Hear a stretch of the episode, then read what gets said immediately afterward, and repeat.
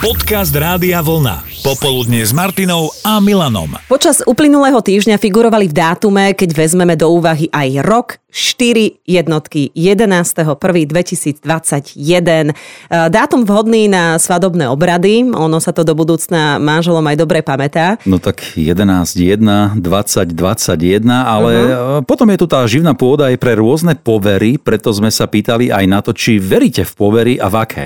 Hej, staré mami hovorievali, čo robiť v prípade, ak uvidíme kominára. Chytím si gombík napríklad. Uh-huh. Nie napríklad, musím si chytiť gombík. A keď uh, uvidíš prejsť cez cestu čiernu mačku, čo urobíš? Tak si zakriem oči. ja si pamätám, že tri kroky dozadu by sa mali urobiť. Len ja som tam tým No, premyšľala. aute? Veď práve, keď Čo? si v aute. Ten, ten, ten, poskáčeš? No, Cúvnem o 3 metre dozadu.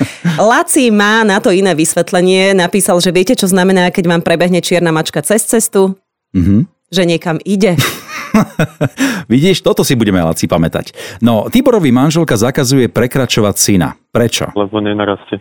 Keď leží na zemi, hrá sa na koberci, mhm, ideš okolo, zavadzia ti, chceš ho prekročiť a vtedy čo? Vtedy ťa žena okrikne, že neprekračuj ho? áno, áno. A koľko má teraz? Rokov, O, Rok a myslím. pol má. Rok a pol a len tak akože medzi nami. Kedy si ho prvýkrát prekročil?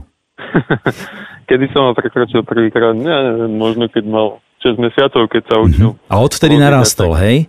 Určite. No tak je to len povera potom. Dobre, dobre, len som si to chcel overiť. A keď si bol malý, tak tiež sa to hovorilo? No nie, u nás nie, no. Mhm. V našej rodine sa to vlastne, ja som o tom nepočul. Až. Ale v rodine tvojej manželky áno. No áno, tam áno. A stalo sa, že by niekto nenarástol z ich rodiny? Nestalo sa to, ale neviem, prečo to stále používajú. No možno preto, že neprekračovali, tak narastli, vieš? Asi, asi.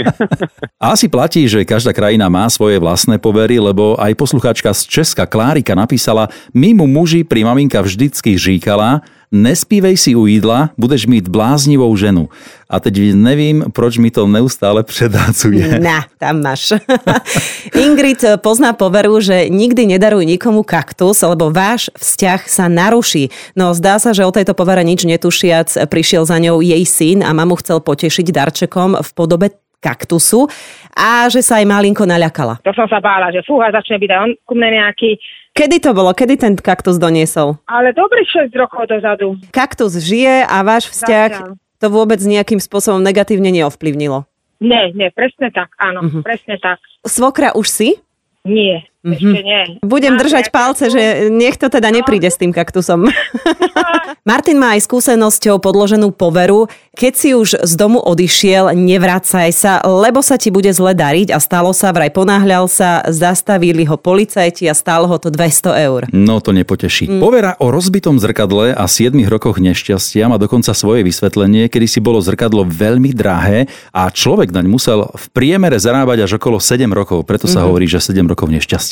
A teraz jedna povera, na ktorú nás upozornila Saša a ja osobne som o nej nikdy v živote nepočula a je dosť úsmevná. keď vidíš mníšku, ktorá nemá tašku žiadnu, že to prináša akože smolu, ale že keď má tašku, kabelku alebo niečo v rukách, alebo keď sú tie mní- mníšky dve, tak vtedy, že to je veľké šťastie. Strašne veľakrát som išla po ulici, alebo takto, aj keď v aute, no ja som videla, že dve mníšky idú vedľa seba po chodníku, tak som Oh, sa tak si si potešila. vydýchla. Mhm, potešila, vydýchla. Áno. A keď náhodou bola jedna mníška a nevidela si, že drží tašku, tak e, e, prosím vás, bolo- nemáte nikde schovanú nejakú tašku? Nešla si za ňou opýtať sa, hej? Nie, ale raz bolo tak, že mala také jak vrecuško v druhej ruke a to nebolo vidno a potom som sa tak potešila, keď som videla, že drží také vrecuško. Keby oni vedeli, že aké povery s nimi súvisia, tak bez tašky by sa nevybrali nikam. To vieš o tom? No. To. Zima. V strede januára žiadne prekvapenie, ale konečne je zima už všade. Áno, na Slovensko už dorazili mrazy, na mnohých miestach pribudol aj sneh, ktorý sa, keď bude mínus, môže chvíľku aj udržať, veď koľko len má každý z nás zážitkov, v ktorých zohral nejakú úlohu mráz alebo tuhá zima. A to bolo ďalšou témou popoludnia s Martinou a Milanom. A Mne to okamžite evokuje návrat do detstva na to, ako sme hrávali hokej na zamrznutom jazere alebo na ľadovej ploche, ktorú sme si vedľa paneláku vyrobili sami alebo s pomocou rodičov. Mám z toho aj, aha, pozri, Kač? jazvu nad obočím. No, ja si spomínam na to, ako som sa na strednej škole nechcela vzdať nosenia mojich krásnych kožených čižiem ani v čase, keď bolo vonku šmikľavo a namrznuto. Aj napriek tomu, že mali úplne hladkú podrážku. No a vypomstilo sa mi to raz, ako som vystupovala z autobusu, noha mi vyletela do výšky. No mm-hmm. našťastie žiadna zlomenina, iba, iba hamba. Ale pohľad to musel byť krásny. Hej, ale taká 15-ročná pubertiačka zažije veľkú hambu. červen na lícach. Mm. A naša posluchačka Maťka má svoj zimný zážitok spojený so svojím autom, keď sa ako mladá vodička zastavila na umývarke v zime. keď to umýval to auto, teda tá umývárka, tak teraz vyšiel z neho a ten chlapík takú handričku, niečo si na, na ňu dal a utieral si tie dvere vnútrajšok, tie gumy a tak. No tak pozerám na ňo, že ty si aký fajnový na to auto. Ale nechala som to tak, nie on odišiel a mi to nejak vyprchalo z hlavy, tak ja som mal omité auto tiež, zaparkoval som, ráno idem do auta. Mhm. Samozrejme, že všetky dvere zamrznuté. To neotvoríš po umývarke, to je jasné, no.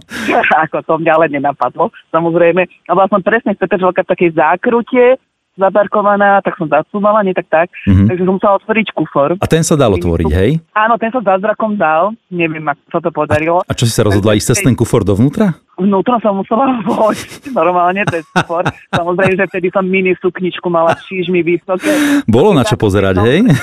Áno, lebo ráno išlo. Oj, oj. A som sa trepala pekne donútra do auta.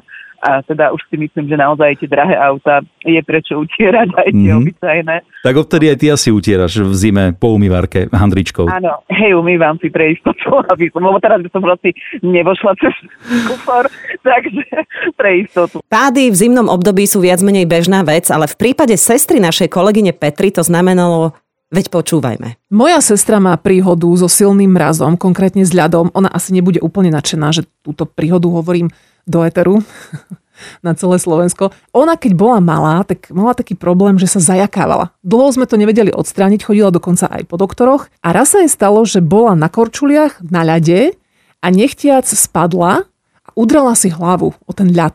A ako sa jej toto stalo, ona normálne sa prestala zajakávať. Takže aj keď sa niečo takéto stane, nemusí to vždy znamenať úplnú tragédiu. Posluchačka Maťa a jej pamätný dátum. No, 21. november 1998, svadobné ráno a teplomer ukazoval minus 21. Takže si aj pamätám, že bolo 21. a bolo minus 21. Ty si sa v Rusku vydávala? Nie, nie. tu blízko Trenčína. Šatočky boli aké? Na ramienkach. Uh, nie, ja som pred výdavou mala šaty uh, s dlhým rukávom, takže to bolo celkom fajn. A ešte som teda mala aj takú kožušinkovú pelerínu, lebo kamarátka mala vtedy svadobku. A tak akože sme sa tak bavili, že vieš čo, že mm, nebude moc teplo, že radšej daj dlhý rukav. Tak som mu posluchla a bolo to fajn. No horšie to bolo s manželom, ten sa drgoval teda riadne. Mhm. Počas e, toho dňa ste sa určite nejakým spôsobom zahrievali. Hlavne, keď my sme prišli potom do sály, kde teda prebiehala svadba a hostina a celá zábava, tak tam nás čakalo ďalšie nemilé prekvapenie, pretože prevádzkovateľ nám oznámil, že v noci, keď bola taká veľmi silná zima, tak im odišli kotle a teda jeden sa im nepodarilo naštartovať, ale teda, že pracujú aktívne na tom, no ale že sála nie je vyhriata tak, ako by mala byť.